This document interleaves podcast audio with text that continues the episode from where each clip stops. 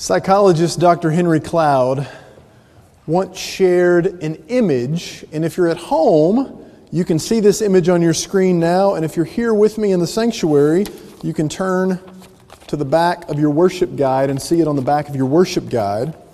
It's a fascinating image of four microscopic pictures of different kinds of tears.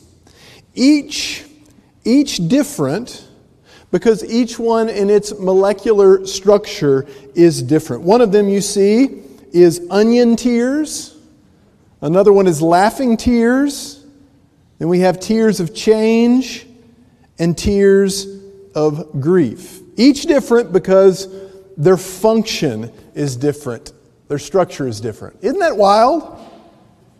It is to me. But Dr. Cloud says this actually makes sense that their structure would be different because their function is different. It, it seems crazy, and yet in some ways it isn't. Cloud says that different kinds of tears are both different and the same. They're different in function and structure depending on the kind of emotion they're carrying, and yet they're the same and that they're all flowing from or carrying a particular kind of emotional experience. Tears come to us as they have today and many other times over the past 20 months as a way of expressing things we are metabolizing in our lives. So we metabolize nutrients and food, right? We also metabolize emotions in our hearts and minds and souls. So each tear is different because each tear is doing its own work, carrying the experience you're going through while also helping you go through it. So the question he raises then is how are or why are they different? Well, he postulates that Number one, onion tears are the tears of something that are invading our system. Something that doesn't belong there. It's, it's toxic, so we reject it. Our body chemistry says, go away, get, get out of here. You're not making me feel good. We're, we're wired in this way, he says, to know what's toxic to us, what burns us, what we want to get out of us. It can be the poison of a person, a group, almost any experience, or even the smell of a cut onion. Any experience that has a toxic effect on our system is going to feel not good to us. Our body wants to get it out, to get rid of those, those toxins. So, this is a natural response. By the way, what toxins in your life might you need to cry out right now? Secondly, there are tears of change. And tears of change represent a different kind of pain. Eh, the pain rips at us in different ways as it pushes up against the patterns and, and structures that, that, that we're trusting in to hold us intact in our lives. The ways we're doing life the maps that we formed in our life for negotiating ourselves and, and the ways that we engage others. Change means we have to take in new data, new information, new ways of being. The old frames and walls are ripped out of our older buildings as we begin trying to remodel the houses of our lives. If you've ever been through a remodeling effort, you may know what this is like. You know what it's like unless you have somebody like Ken Personette doing it for you because you've been through this in your own home where it's dusty and it's, it's messy and it becomes loud and painful and sometimes you get out of sorts because you can't figure out where anything goes or even, even what to do with the things you used to know what to do with. Does any of this sound familiar? Change can be daunting and disturbing and difficult. And at the same time, it can also stretch you in new ways, forming in you new abilities and capabilities, bringing you to new heights as these new muscles for adaptation are formed in you, things that weren't seen before. Does any of this sound familiar? Have you experienced anything like this over the past 12 to 20 months? Change can be both incredibly painful and incredibly good. Because you know, change is a basic component of growth. We cannot grow without change, and we cannot change without growing pains. And so we might wonder what kind of painful change do you need to lean into right now with an openness and a readiness for tears to do their work? Cloud also gives us a picture of laughing tears, which are probably our favorite. Because uh, what, what is laughter but a spontaneous expression of joy and gratitude and goodness? You're, you're taking in some kind of positive experience or emotion or even a joke that, that makes your life seem a little bit lighter, at least for a moment. Your body releases the energy of that joy, and the tears are carrying that message with them. Another interesting tidbit about tears, by the way, is that they can release a chemical from our body that is known to cause depression, internally lightening our load. So, tears, although we don't often give ourselves permission for them, are good for us. The energy they release is your body letting go. And so it's good for us to embrace them, to embrace the tears from toxicity to embrace the tears from change, to embrace tears from laughter, and to especially embrace the tears of grief, which can be an incredibly healing emotion if we'll allow ourselves to fully enter into it. Grief says that you have lost something that you were attached to, something you were invested in, something you depended on, and most often something or someone that you loved. Dr. Cloud says the message, often implicit in tears of grief, is it's gone. I have to let it go. These tears are doing important work. They are taking the pain of letting go from our system. They are helping you value the person or the thing that you have lost. They are reinforcing the power of love, reminding us never to forget the importance of that person or that investment that we've made with our heart. While at the same time, they are making space for new investments, creating, creating room for you to, to bring about new things for life, to bring some new investment of heart into your heart. And Dr. Cloud says that this dance of valuing the past and holding on to what is good from it while also making room for our heart's next chapter is some of the best work of grief. And so I wonder, after this season of so much loss in so many ways, what do you need to name? What loss do you need to name so that grief can do its healing work in you?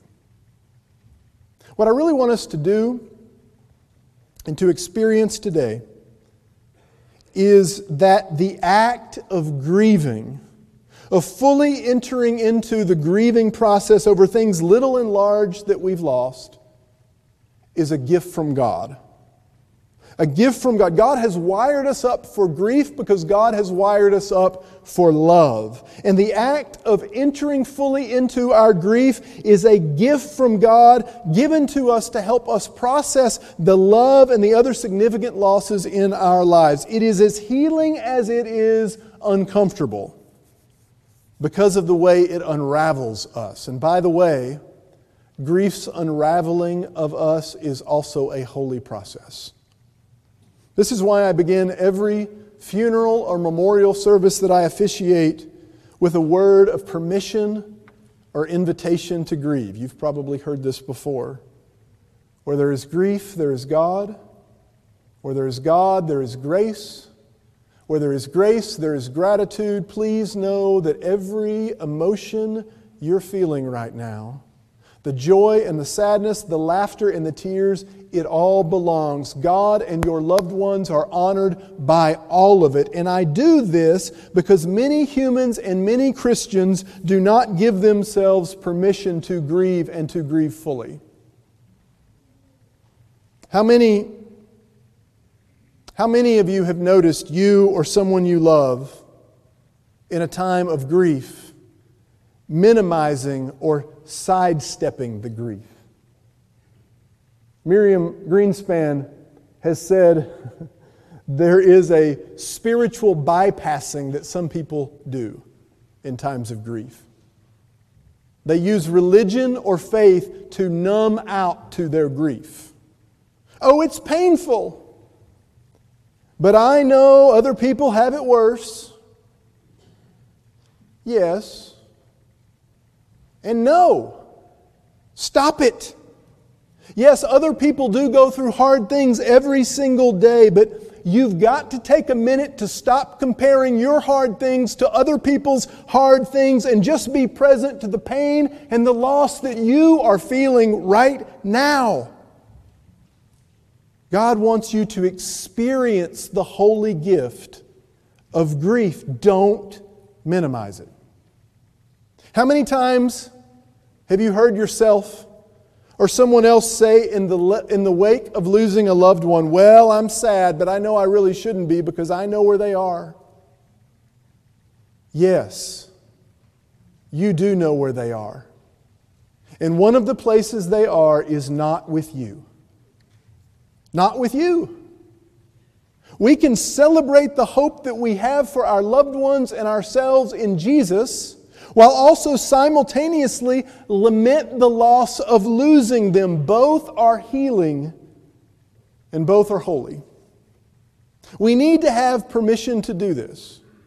We need to give ourselves permission to do this because so often, for so many different reasons, we don't have the gift that the Israelites in Deuteronomy chapter 34 were given in the midst of their grief. See, what we see here in Deuteronomy chapter 34 in the passage Connie read a moment ago is that in the wake of losing one of the greatest leaders and, and loved ones in their history, these people weren't just given permission to grieve, but an expectation to grieve. The expectation for grieving then actually created the space for them to fully enter into the holy process of grief, a space that was absolutely necessary for them to move forward in holy and healing ways. Did you notice that after Moses died, they didn't just grieve, they didn't just, just grieve for a day or a moment or two, but they grieved for 30 days? Did you see that? This wasn't just, this wasn't just because they, they loved him and they started crying and they just couldn't help it. They just didn't stop crying for 30 days. No, that's not what happened. No, it was an expectation. In Deuteronomy 34, these Hebrews didn't need permission to grieve because it was baked into their ritual and practice.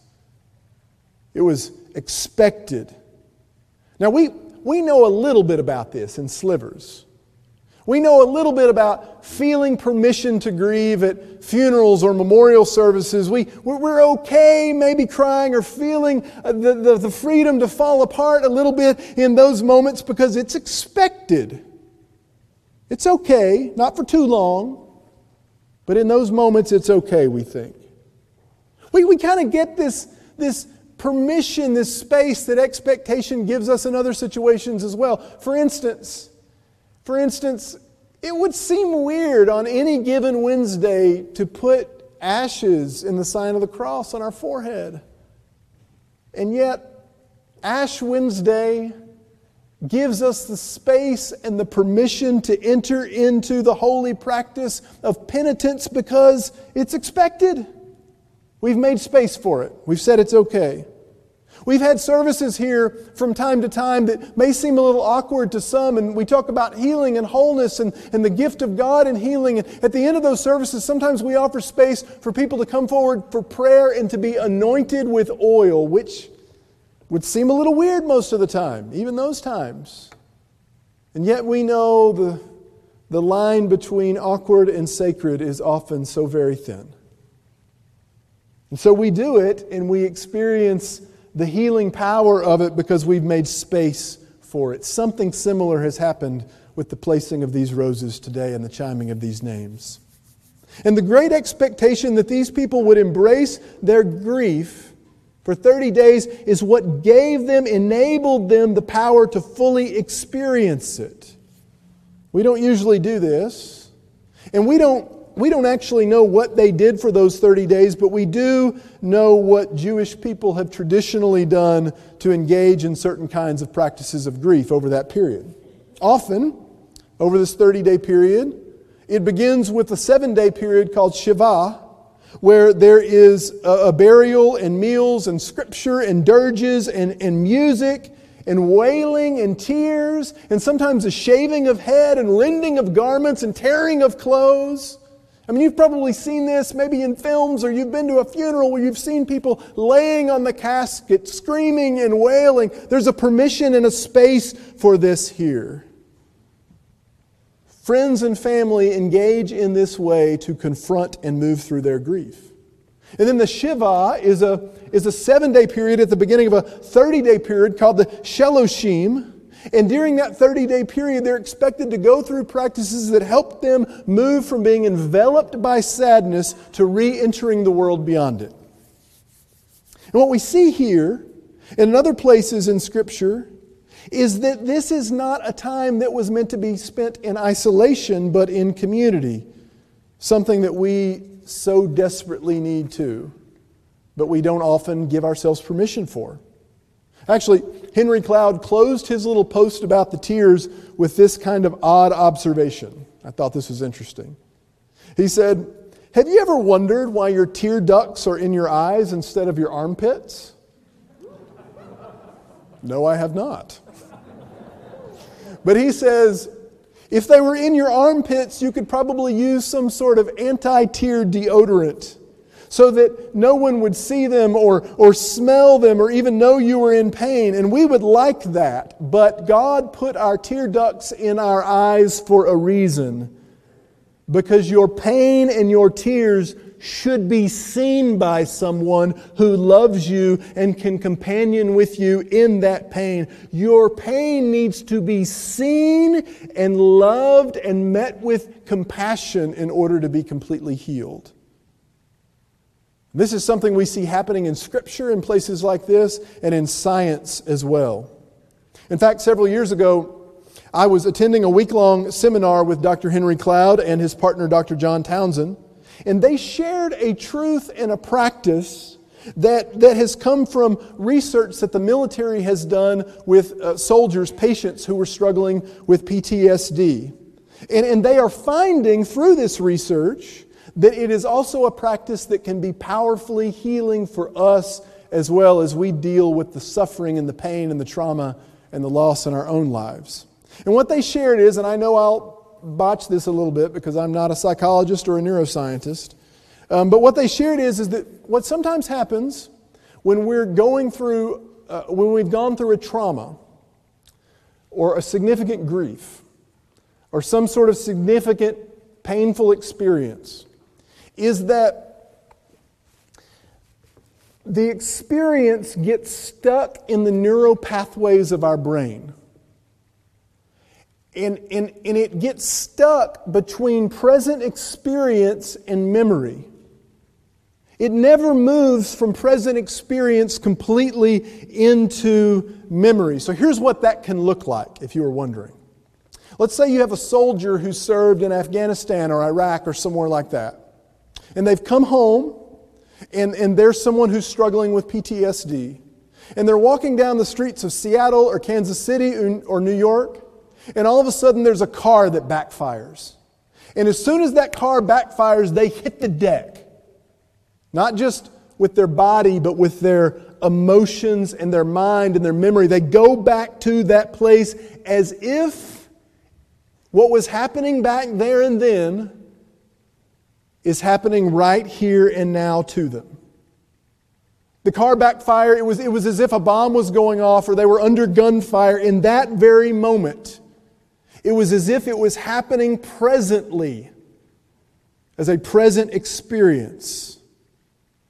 And this can be true in our lives, they've found, with smaller traumas as well. It's much harder to pick up on with the smaller ones. But what they're finding is there is a practice in therapy that you can go through that will help those moments that are stuck become unstuck and move from present experience into memory. And here's what that looks like they share about that experience with an empathetic listener who understands them and communicates love and understanding to them. Not a, not a advice giving listener, not someone like Job's friends who tell them what they should be feeling or what they should be doing or how they should be working through it, but, but a person who sits there knowingly and empathetically and takes it in and listens with them and understands that experience and gives them love and compassion. And then, in the midst of being understood, this is what happens next they weep, they cry, tears of pain and grief and suffering. And once they do, the experience moves from present into memory. It doesn't go away, they remember it, it's a part of them. But the power and the space that it's been taking up in their lives begins to dissipate. This works for soldiers struggling with PTSD, and it can work for us as well because it points us to something holy and healing.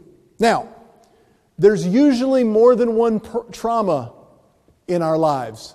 We've been talking about accumulation through this series. Usually there's more than one grief, there's more than one trauma, there's more than one experience that is accumulated in our mind and our memory and our soul. So the process doesn't just start with the sharing of it, but it actually starts with the creation of a loss inventory. And what they invite you to do is to basically go from your very earliest memory of life as a child and begin to name in a loss inventory traumas, losses, and griefs that you have experienced. To maybe write those out in a, in a word or a sentence or a phrase. And you go through each one until you get to the present moment. When I did this, I had about 40 of them. Okay? And then what they do after they make that loss inventory is that that experience I described for you a minute ago, they find an empathetic listener and they go through them one, it may not in the same day, probably not in the same day, one at a time. They work through the loss inventory. And we have to give ourselves permission for this kind of practice as well. We eventually have to find others that will help us with this, like, like Stephen Ministers, folks who handed out our roses that are going to offer an opportunity for prayer for us later, like counselors, trusted mentors, knowing and truly empathetic loved ones. Now, there's a skill to this. It can make it even better or worse. But before we do that, we've got to name and acknowledge our losses. And that is what I want to invite you to begin doing right now. There's a litany of lament in our worship guide, and we're going to do this together as a way of getting us thinking about those things that we've lost over the last really 20 months. We need to name and to grieve those losses. It can be so healing. And so, what we've done, so at the beginning of this service, we've named and chimed the names of loved ones we've lost, and that is so significant. And, and, there are other things we've lost too, haven't we? Experiences, graduation celebrations, parties, relationships, jobs, dreams, finances routines, mental health, stability, worship experiences, vacations we were looking forward to, time with people we loved. We've lost and we've lost and we've lost and we've lost over these past 20 months. And what I want you to know is that grieving well can create a pathway to renewal. We need to name and grieve those losses. So, what we're going to do is we're going to, we're going to enter into this litany of lament together. It's not the one we've already done, it's this next one. And then what you'll notice is that in the middle of it, there's space for you to name your losses. So when we enter into that space, there's going to be a few moments where music's playing. And I, I just want to invite you to take that moment to name some of the things. And you, you could go back to birth if you wanted to, but right now I'm thinking about the last 20 months. Some of the things you've lost. Make a, lo- a loss inventory. And then when the music stops, we'll finish the litany with a word of hope and then continue to worship, being guided by our song of response. So please join with me in this holy space as we say together this litany of lament. God, our hearts are weary, broken, and sad. Sorrow follows us, pain travels with us on the road. Sickness fills our homes and hospitals. Healthcare workers and first responders are weary and exhausted as suffering and death have become daily realities. Families and friends mourn. Relationships are strained or broken. Ways of life are forever changed. We have limited ourselves from human touches, from hugs or handshakes, from unmasked smiles. We have missed milestones milestone celebrations, vacations, and dinner conversations with friends. Our schedules have shifted, our travel has been limited, our meetings happen on screens. Some of us feel covered under a shade of darkness. Depression, anxiety, distress, and sorrow have become constant companions. We remember what is missing, what has been altered the things longed for. We pause now to name our losses, to acknowledge our anger, our fatigue, our sadness, or our fear. May the naming of our losses rise to you as prayer, O God. During this moment of silence, guided by music as well, please take this space to name your losses as they come to you.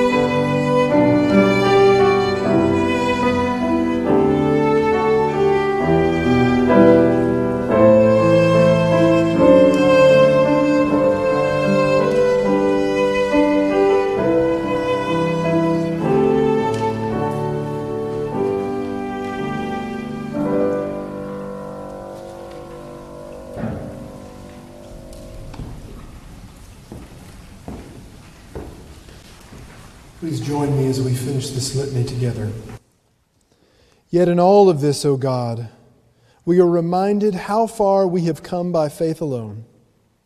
We realize what is most precious, the values that we have recovered, the spaces we experience anew.